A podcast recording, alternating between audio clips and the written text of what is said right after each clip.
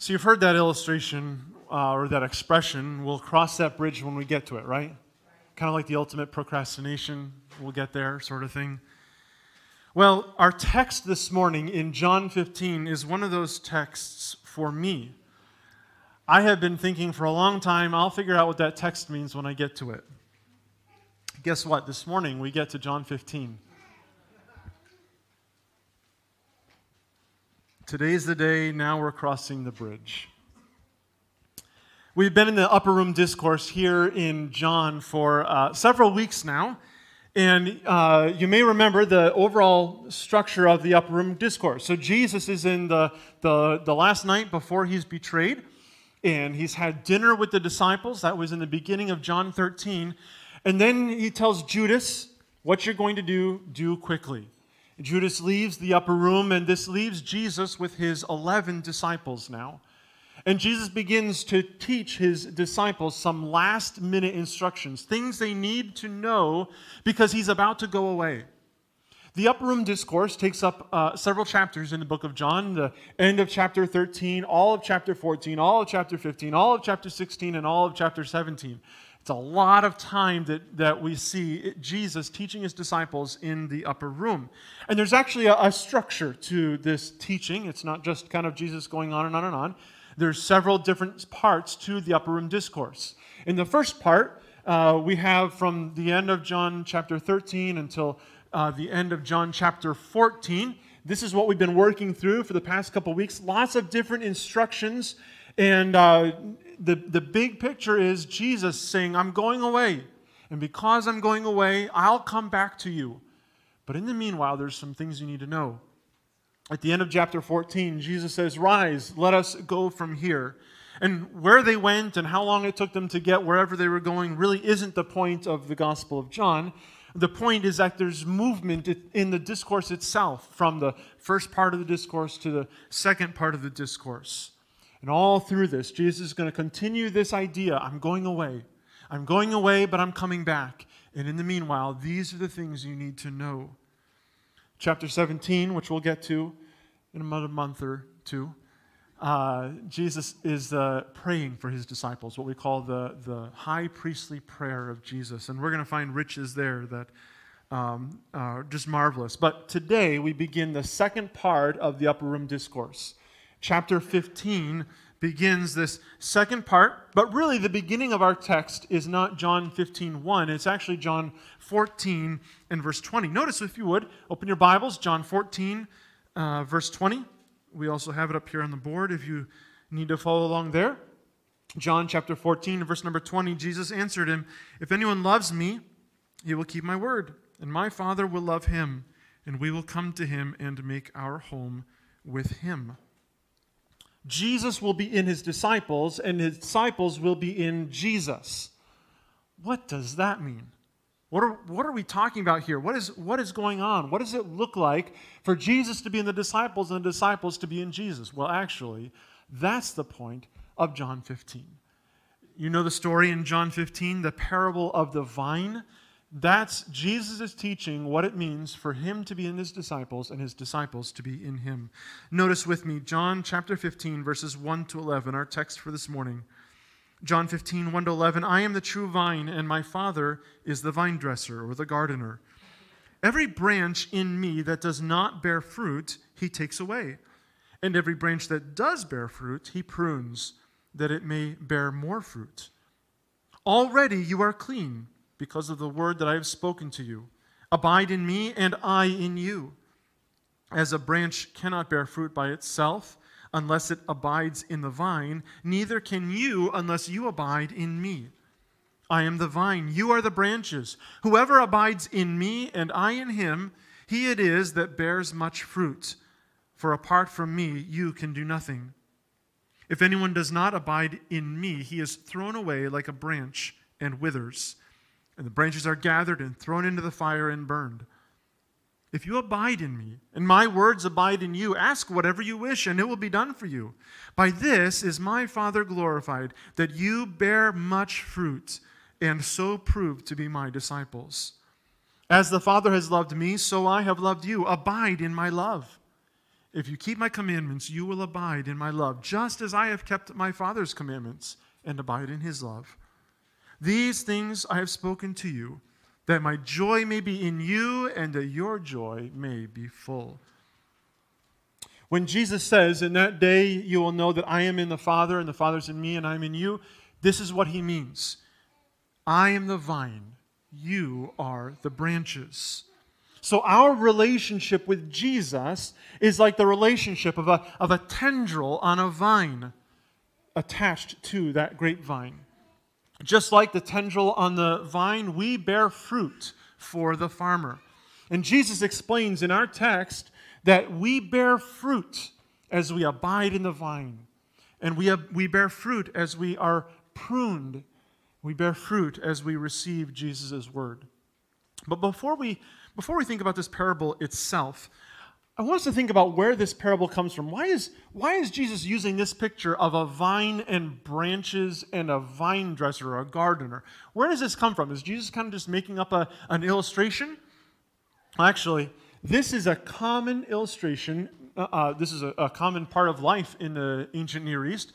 A lot of, of grapes were grown in this region, so there were a lot of farmers who grew. It was a very, it would have been a very well-known uh, picture. People had this experience all the time, growing, growing vines. But not only that, it's a common illustration in the Old Testament. For example, listen to the words of Isaiah. In Isaiah chapter 5, Isaiah uses this illustration of a, a vine to describe the relationship of Israel to God. Israel chapter 5, verses 1 to 7. Let me sing a song for my beloved, my love song concerning his vineyard. My beloved has a vineyard on a very fertile hill. He dug it and cleared it of stones and planted it with choice vines. He built a watchtower in the midst of it and hewed out a wine vat in it. And he looked for it to yield grapes, but it yielded wild grapes. And now, O inhabitants of Jerusalem and men of Judah, judge between me and my vineyard. What more was there for me to do for my vineyard that I have not done in it? When I looked for it to yield grapes, why did it yield wild grapes? And now I will tell you what I will do to my vineyard. I will remove its hedge, and it shall be devoured. I will break down its walls, and it shall be trampled down. I will make it a waste. It shall not be pruned or hoed, and briers and thorns shall grow up. I will also command the clouds that they rain no that they rain no rain upon it. For the vineyard of the Lord of hosts is the house of Israel, and the men of Judah are his pleasant planting. And he looked for justice, but behold, bloodshed, for righteousness, but behold, an outcry. So, in this prophecy from Isaiah, just like in Jesus' parable, God is the, the gardener, he is the vine dresser, to use that, that old word. But in this parable, in Isaiah, Israel is the vine instead of Jesus. And at the end of the day, the vine is producing bad fruit instead of the, the good fruit that grows on Jesus. So there's some similarities between this picture from Jesus and the one from Isaiah, but there's also some, some differences as well. This morning in our scripture reading, Luke read for us in Psalm 80. And you might have thought, what this is such a strange psalm to be reading in our scripture reading. Why are we why are we reading this? It's kind of strange. Well, it is a little strange, but the reason why we read it is because this is another one of those places in the Old Testament where we have this illustration of the vine. So in Psalm chapter 80, Luke read for us right there in the middle of the psalm, he read for us these words you brought a vine out of Egypt. You drove out the nations and planted it. You cleared the ground for it. It took deep root and filled the land. The mountains were covered with its shade, the mighty cedars with its branches. It sent out its branches to the sea and its shoots to the river. This is Israel growing in the promised land. Why then have you broken down its walls, so that all who pass along its way pluck its fruit? The boar from the forest ravages it, and all that move in the field feed on it. You can find this same illustration in a number of the other prophets. It actually is a common illustration in the Old Testament for the relationship between God and Israel. And it's interesting, for all the times that it's used, and it's used um, by almost all the prophets, Every single time that it's used, this illustration, the vine is cut off and it is destroyed precisely because of bad fruit, because of the fruitlessness of Israel. Every single time in the Old Testament, it's an illustration of Israel's faithlessness. But now here comes Jesus. Jesus relives the history of Israel in his own life. He is Isaiah's perfect servant of the Lord, even though Israel was Isaiah's disobedient servant. Jesus is the fulfillment of all of these Old Testament prophecies prophecies that Jesus hasn't fulfilled, we look forward to the day when he comes back and he does fulfill those promises at his second coming. And so Jesus picks up this Old Testament picture, this Old Testament illustration of God as the gardener.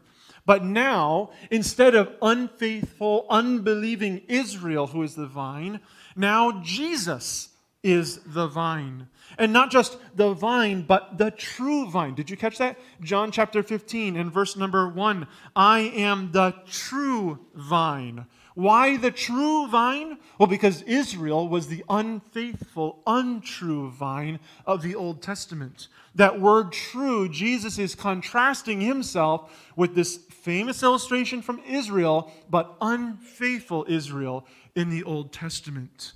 Jesus wants us to be thinking about this illustration from the Old Testament prophets and seeing that Jesus is the fulfillment of it. Jesus is the true vine. And now, Jesus, the true vine, he has branches, he has tendrils coming from him. And it is these tendrils which abide in him which bear fruit. And so this brings us to us as Christians. How do we as Christians fit into this illustration? If Jesus is the true vine, if Jesus is the faithful vine, taking the place of unfaithful Israel in the Old Testament, where do you and I fit into this? Well, Jesus tells us. Notice with me John 15 and verse number 4 Abide in me, and I in you. As the branch cannot bear fruit by itself unless it abides in the vine, Neither can you unless you abide in me. We are branches, we are tendrils on the true vine of Jesus. And Jesus commands us to abide in him. Our life, our fruit depends on our abiding in Jesus. You know, it's fascinating. In this text, we do not find one time where Jesus commands us to bear fruit. That's not what Jesus says. Jesus doesn't say, bear fruit. No, he commands us to abide in him. Abide in Jesus, and then you will bear fruit. The command is abide. The fruit bearing is actually the work of God. That's what God does as you abide in Jesus. He'll do that in you. And we'll unpack that idea in just a minute. But for now, Jesus is calling you and me, who have identified ourselves with this Jesus, he has called us to actually abide in him. And the result of that abiding is bearing fruit. The command is to abide in him. Jesus goes on in verse number five I am the vine, you are the branches. Whoever abides in me and I in him, he it is that bears much fruit. For apart from me, you can do nothing. God's goal for you is to glorify God by bearing fruit. And you will only bear fruit as you abide in Jesus. So abide. Abide in Christ. Okay, great, Pastor, but what does that mean? What does it mean to abide in Jesus? It sounds like a very pious spiritual endeavor, doesn't it? But what does that look like? What does flesh and blood on that command look like? Well, look back in chapter 14 and verse number 12. In chapter 14 and verse number 12, Jesus said, Truly, truly, I say to you, whoever believes in me will also do the works that I do, and greater works than these he will do, because I am going to the Father. Notice in this verse, the one believing in Jesus will do greater works just like in our verse, the one abiding in Jesus will produce a lot of fruit. So there's similarity in these two texts. There's the same thing going on in the, in the two texts. In fact, when Jesus says in John 14, believe in me, believing in Jesus is clarifying what we mean by abide in Jesus. You know, we've, as we've been studying through the Gospel of John, we've been seeing a whole bundle of words that are used as, as synonyms of abide, right? We encountered the word receive, know, eat, drink, taste, behold, all of these words that talk about what it means to believe in Jesus.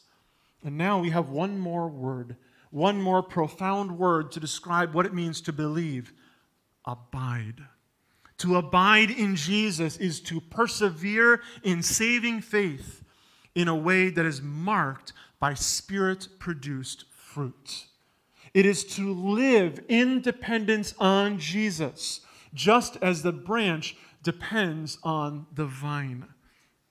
You know, I know a lot of us give lip service to our dependence on Jesus. We owe everything to Jesus. We've been singing about it all morning long, right? All I have is Christ. Jesus gives us the life that we have today. Listen again to the words from verse number four Abide in me, and I in you. As the branch cannot bear fruit by itself unless it abides in the vine, neither can you unless you abide in me. Do you hear the level of dependence in that language? Don't think that you can bear a lot of fruit to the glory of God by trying really hard. It's not your strength, it's not your will, it's not your effort that bears fruit. You cannot bear fruit of your own strength. No, you bear fruit by abiding in Jesus. You bear fruit by Jesus. It's Jesus who bears his fruit in you. So, Christian, remember your source. Remember where your life comes from. Keep yourself in the love of God as God keeps you in his love. Abide in Jesus. There's more in our text. The Father, uh, the text says, the Father is glorified as we bear much fruit. We bear fruit by abiding in Jesus by faith. But Jesus not only teaches that we bear fruit by abiding in Jesus, Jesus also teaches that we bear fruit by being pruned by the Father. Notice again the Father's work in verses 1 to 2. I am the true vine, my Father is the vine dresser. Every branch in me that does not bear fruit, he takes away. And every branch that does bear fruit, he prunes, that it may bear more fruit. So Jesus presents us two different aspects of the Father's work in relation to this vine. We've already seen that the, only the branches who abide in Jesus will produce fruit. Only people who are persevering, continuing in their faith, in their belief in Jesus, will be producing spiritual fruit in their lives. Here in verse number two, Jesus recognizes that there are people who are actually associated with Jesus who nevertheless do not produce any fruit. Though they are in some way identified with Jesus, they have given no evidence in their lives of genuine spiritual life. But this introduces a difficult question, and it's the bridge that I talked about a few minutes ago. This is the bridge that I have been procrastinating on for quite some time. What is going on with these branches? What happens to branches who don't bear fruit? What happens to branches who don't abide in Jesus? Who are these branches who are not abiding in Jesus? There are Christians who come to John chapter 15 and they understand Jesus to be talking all the way through this section about genuine believers, genuine disciples. When Jesus talks about branches who don't bear fruit and the farmer takes them away, the one who is taken away is ultimately burned. Uh, some Christians understand these to be descriptions of, of believers who are going through refinement in their, in their lives. Just as Paul teaches in 1 Corinthians that you know, the worthless works of Christians are, are burned up, so Jesus is teaching here that the unfruitful works of, of these Christians will be refined. These Christians may be called carnal Christians or something. And I, and I, uh, I appreciate the concern of of those Christians to do justice to Jesus' words here in John 15, 2. Every branch in me that does not bear fruit, he takes away. I do believe in this text we see the, the refining work of God, the pruning work of God to grow Christians in holiness. But the pruning and the discipline of God in this text are not found in the branches who are burned. You see, we already looked at the Old Testament example. We already looked at the Old Testament poetry where this, where this illustration was used over and over. The prophets often, often talked about these vines who do not produce fruit and who are ultimately cut off. The burning in the prophets is always a burning of judgment. The situation in the New Testament is described relatively similarly. It's not only here in John 15 that we encounter something like this. I'm reminded of Jesus' words in Matthew chapter 7. In the Sermon on the Mount, we read in Matthew 7, verses 15 to 23 Beware of false prophets who come to you in sheep's clothing, but inwardly are ravenous wolves. You will recognize them by their fruits. Are grapes gathered from thorn bushes or figs from thistles? So every healthy tree bears good fruit, but the diseased tree bears bad fruit. A healthy tree cannot bear bad fruit, nor can a diseased tree bear good fruit. Every tree that does not bear good fruit is cut down and thrown into the fire. Thus you will recognize them by their fruit. Not everyone who says to me, Lord, Lord, will enter into the kingdom of heaven, but the one who does the will of my Father who is in heaven. On that day, many will say to me, Lord, Lord, we, did we not prophesy in your name and cast out demons in your name and do mighty works in your name? And then will I declare to them, I never knew you. Depart from me, you workers of lawlessness. Consider also the words of the author of Hebrews in Hebrews chapter 3 and verses 12 to 19. Take care, brothers, lest there be in any of you evil, unbelieving hearts, leading you to fall away from the living God. But exhort one another every day, as long as it's called today, that none of you may be hardened by the deceitfulness of sin. For we have come to share in Christ, if indeed we hold our original confidence firm to the end. As it is said, Today, if you hear his voice, do not harden your hearts as in the rebellion. For who were those who heard and yet rebelled? Was it not all those who, le- who led, left Egypt led by Moses? And with whom was he provoked for forty years? Was it not those who sinned, whose bodies fell in the wilderness? And to whom did he swear that they would not enter his rest, but to those who were disobedient? So then we see they were not able to enter because of unbelief. This same John, who wrote the Gospel of John, will later write in 1 John chapter 2 and verse number 19 They went out from us, but they were not of us. For if they had been of us, they would have continued with us. But they went out, that it might become plain that they are not that they all are not of us. In 2 John, in verse number 9, Everyone who goes on ahead and does not abide in the teaching of Christ does not have God. Whoever abides in the teaching has both the Father and the Son.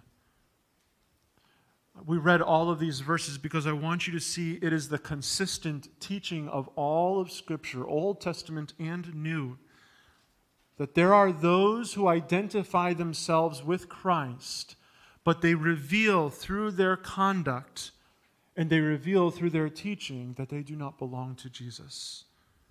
Whether in the Old Testament or in the New Testament, fruitlessness is a sign of faithlessness. And the consequence of faithlessness is judgment. Jesus teaches here in our text in John 15, 2, that these kinds of branches will be taken away. Later on in verse number 6, John 15 and verse number 6, Jesus explains what taken away means. If anyone does not abide in me, he is thrown away like a branch and withers, and the branches are gathered, thrown into the fire, and burned. The Father takes away some of these branches and throws them into the fire, just like the Old Testament prophets talked about.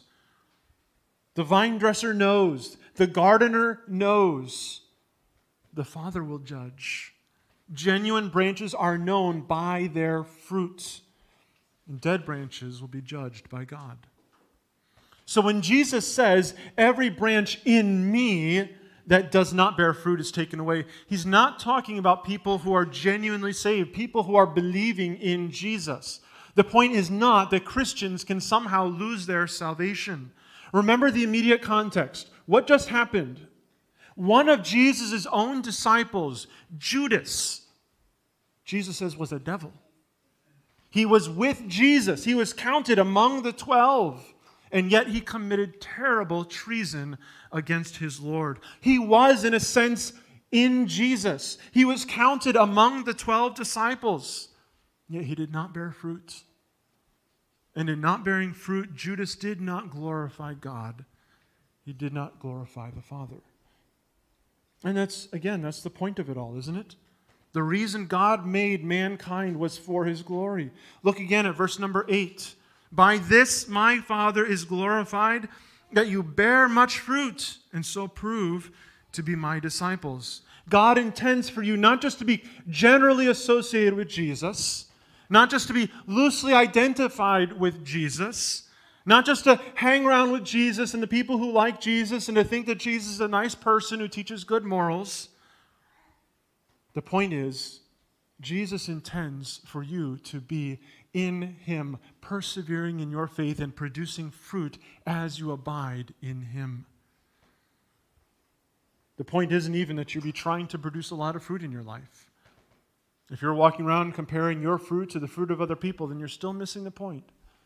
The point is that you abide in Jesus. You persevere believing in Him. And it's as you continue believing in Him that God will produce His fruit in you. This is what it means to glorify God. This is what it means to make God look big. The tendrils, the branches that are connected to Jesus, actually bear fruit because God is producing that fruit in their lives. That's what makes God look big. And this brings us to the pruning of the Father. God not only takes away the branches that don't bear fruit, he also prunes the branches that do bear fruit. Jesus says, again, uh, John 15, verse number 2, look at the second part of the verse. Every branch that does bear fruit, he prunes that it may bear more fruit. Again, big picture. God is glorified in you as you abide in Him and produce a lot of fruit. That's what God is accomplishing. In those, in those branches that abide in Jesus, God is accomplishing His fruit in you. He is working so you produce a lot of fruit.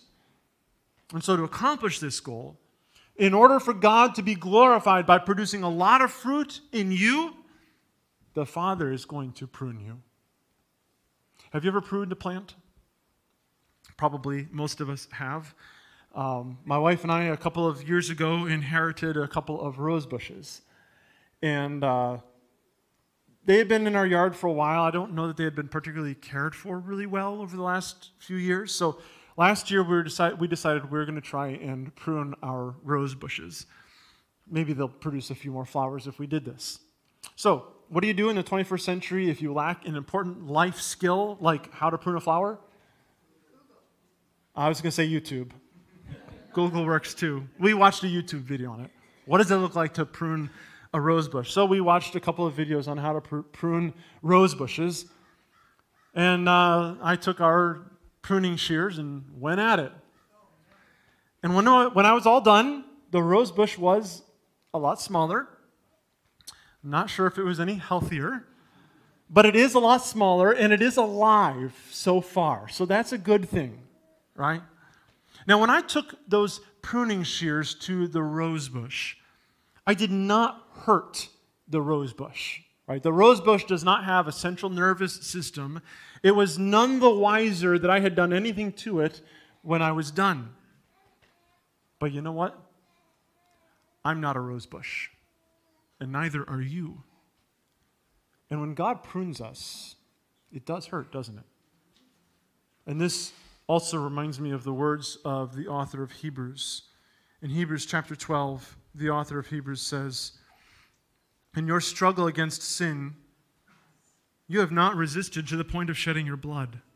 And have you forgotten the exhortation that addresses you as sons? My son, do not regard lightly the discipline of the Lord, nor be weary when, when reproved by him. For the Lord disciplines the one he loves and chastises every son whom he receives. It is for discipline that you have to endure. God is treating you as sons. For what son is there whom his father does not discipline? If you are left without discipline, in which all have participated, then you are illegitimate children and not sons. Besides this, we have earthly fathers who disciplined us and we respected them. Shall we not much more be subject to the Father of spirits and live? For they disciplined us for a short time, as it seemed best to them. But he disciplines us for our good, that we may share in his holiness. For the moment, all discipline seems painful rather than pleasant, but later it yields the peaceful fruit of righteousness to those who have been trained by it. Pruning hurts. Discipline is not a fun experience. But God has a purpose in pruning us.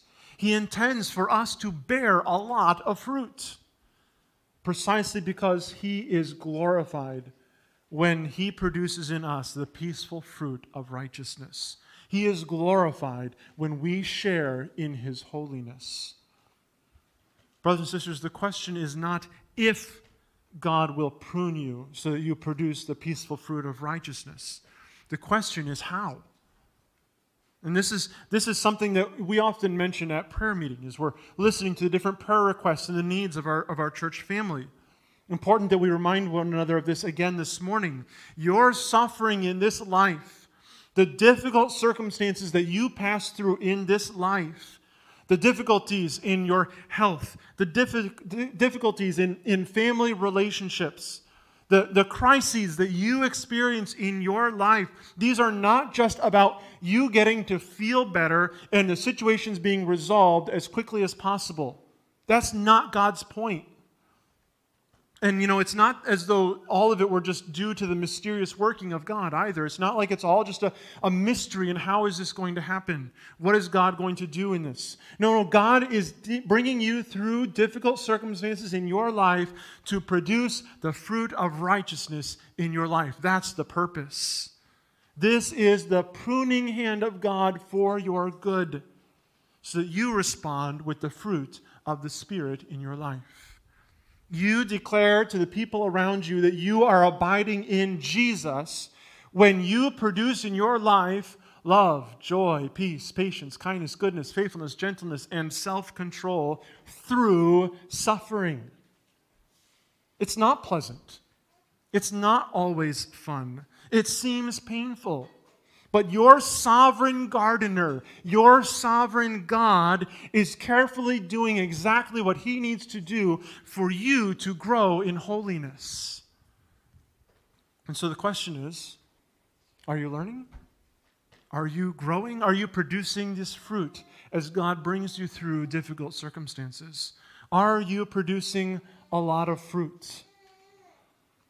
Before you answer that question, we need to hear one more thing from Jesus in our text, a crucial element to our producing fruit here as God prunes us. Notice verse number three.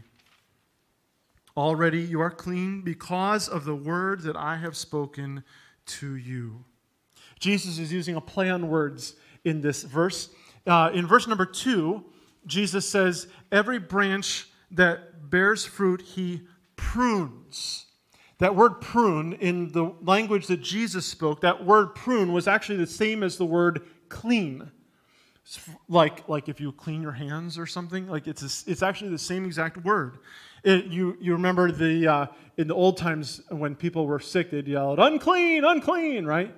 Well, that word is just, it's this word except with the un thrown at the beginning of it, right? It's, it's unclean, right? It's the same, it's, that's the word, clean when that word was used in the context of a garden, it took on the particular meaning of getting all of those useless branches off of the vine, right? What we call in English pruning. But in this language, it's all the same word. It's all clean. You're, so when Jesus says in verse number two, every branch that bears fruit, he prunes that it might bear more fruit. We could almost say uh, he's, he is every branch he cleans that, he, that it might bear more fruit. Now, Jesus says, You are clean, right? Um, verse 3 already you are clean. Does that sound familiar? You have been here for a few weeks. Does it, when Jesus says you are clean, does that sound like something you've heard recently? Jesus said to the disciples, when Judas was still there, after he washed their feet, you remember this? Jesus washes their feet in 13, verses 10 to 11. Jesus said, The one who is bathed does not need to wash except for his feet, but is completely clean, and you are clean, but not all of you. This is that same word being used in its normal context of like washing and being clean.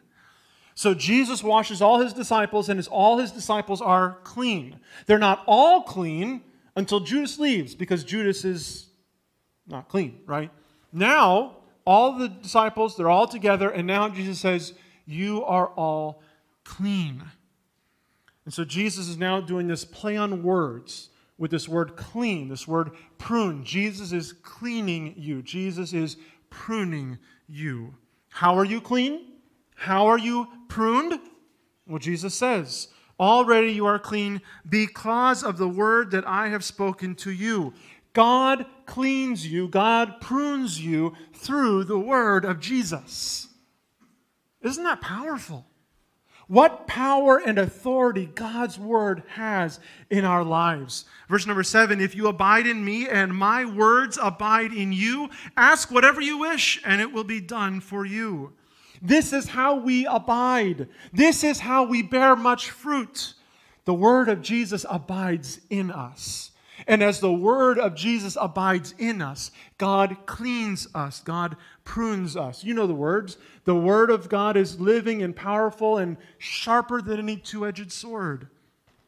As you meditate on the word of God, as you sing the word of God, as you hear the word of God preached, your heart is pruned, your heart is clean from the natural inclinations towards wickedness and rebellion. The Holy Spirit takes His word, convicts your heart of your disobedience. The Holy Spirit shows you how to change your passions and your affections, which are disordered, so that you bear more fruit. And what happens as your heart changes? What happens as you produce that fruit of holiness? You learn to want the things that God wants. You learn to hate the things that God hates. And so you'll ask whatever you wish, and God will give it to you. Jesus already promised that back in chapter 14 and verse number 13. Whatever you ask in my name, that I will do to you, that the Father may be glorified by the Son. How can you do that? How can you ask whatever you wish? Because your wishes and your desires are being cleaned to be like God's you're asking the things that He wants from you. The word of Jesus abiding in you is changing your will, changing your passions, so you desire what Jesus desires. When you ask for those things, God is pleased to give them to you. God's goal, God's desire for you as His child, as a branch growing on the vine of Jesus, is that you produce much fruit. You bear a lot of fruit by abiding in Jesus. You bear a lot of fruit through the pruning hand of God.